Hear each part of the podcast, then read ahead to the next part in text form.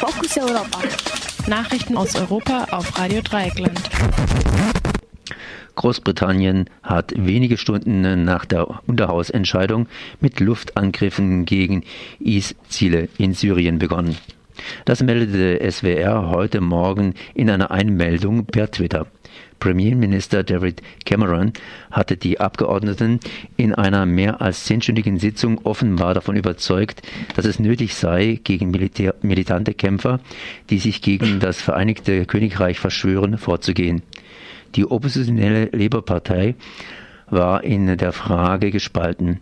Der Vorsitzende Jeremy Corbyn war bis zum Ende der Sitzung gegen eine Beteiligung an den Luftangriffen.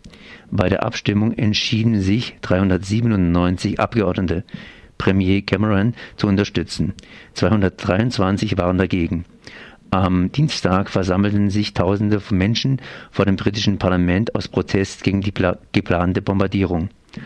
Auch das US-amerikanische Pentagon hat gestern beschlossen, mehr spezialisierte Kräfte in den Irak und nach Syrien zu schicken. Diese sind autorisiert, Razzien durchzuführen, Geiseln zu befreien und mutmaßliche Mitglieder der IS festzunehmen. Außerdem werden als Nachrichtendienst eingesetzt, um Informationen einzuholen. Großbritannien hat Tornado-Kampfflugzeuge auf Zypern stationiert, die nun offenbar die jüngste Militäroffensive des Landes gestartet haben.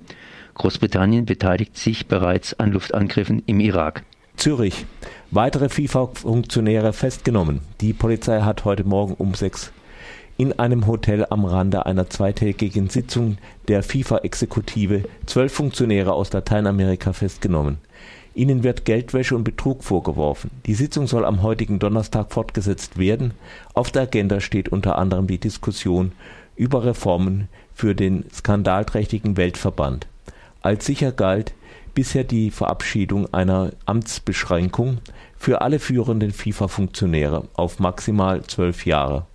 Eine Altersbeschränkung auf ähm, 74 Jahre war zuletzt zumindest kontrovers diskutiert worden. Vorschläge dieser Art waren zuletzt beim FIFA-Kongress 2014 in Sao Paulo noch abgelehnt worden.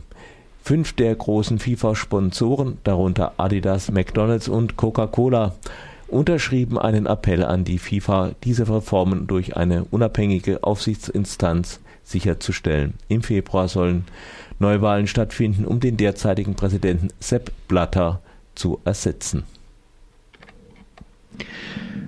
Donald Tusk will in Europa ankommende Geflüchtete für 18 Monate inhaftieren.